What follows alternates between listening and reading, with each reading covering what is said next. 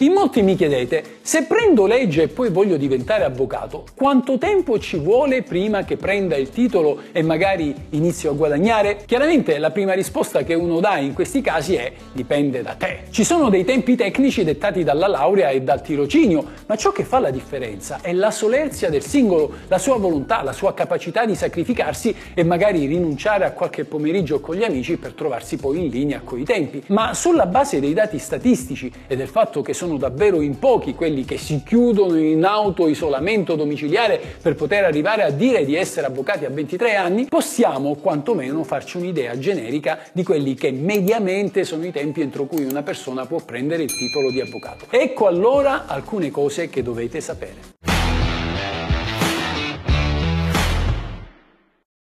Secondo gli ultimi dati statistici sono stati circa 8.000 gli avvocati che hanno lasciato l'attività. Di questi circa 6.000 sono donne. La ragione è semplice, il calo dei redditi. Un calo drastico che riguarda soprattutto i giovani. 140.000 dei 242.000 avvocati non raggiungono la soglia dei 30.000 euro di reddito. Solo il 6,5 degli avvocati guadagna più di 100.000 euro all'anno. Il reddito medio di un avvocato è di 38 8.000 euro. Gli avvocati tra 30 e 34 anni guadagnano 16.000 euro annui. Tra 35 e 39 anni il reddito è di 22.500 euro. Tra 40 e 44 anni si arriva a 28.000 euro per arrivare a 36.000 euro nella forbice che va da 45 a 49 anni.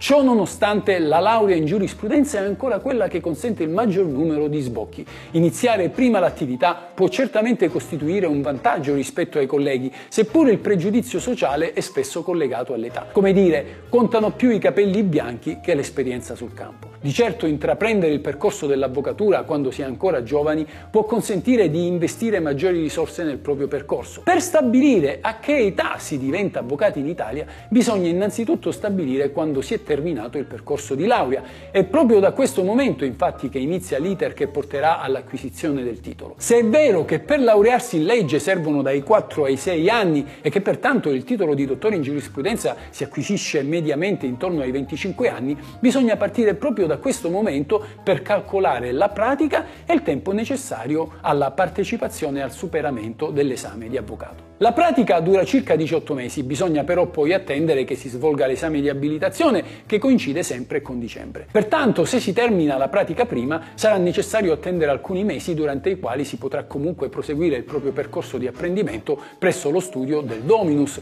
considerato soprattutto che non si finisce mai di imparare. Si arriva così all'esame di avvocato intorno ai 27-28 anni circa. A quel punto subentra un'ulteriore variabile, quella del superamento dell'esame l'esame stesso, i dati riferiscono che solo il 50% degli aspiranti passa la prova scritta. Ipotizzando quindi che per raggiungere il traguardo del titolo siano necessari almeno due tentativi, si arriva così alla soglia dei 30 anni. Possiamo quindi dire che in Italia si diventa avvocati mediamente a 30 anni. Questo non significa chiaramente essere in grado di avere un proprio studio, una clientela e un reddito stabile. Ci vorranno almeno 35 anni per poter sperare di raggiungere 22.000 euro in un anno, di cui una parte andrà destinata alle spese di studio.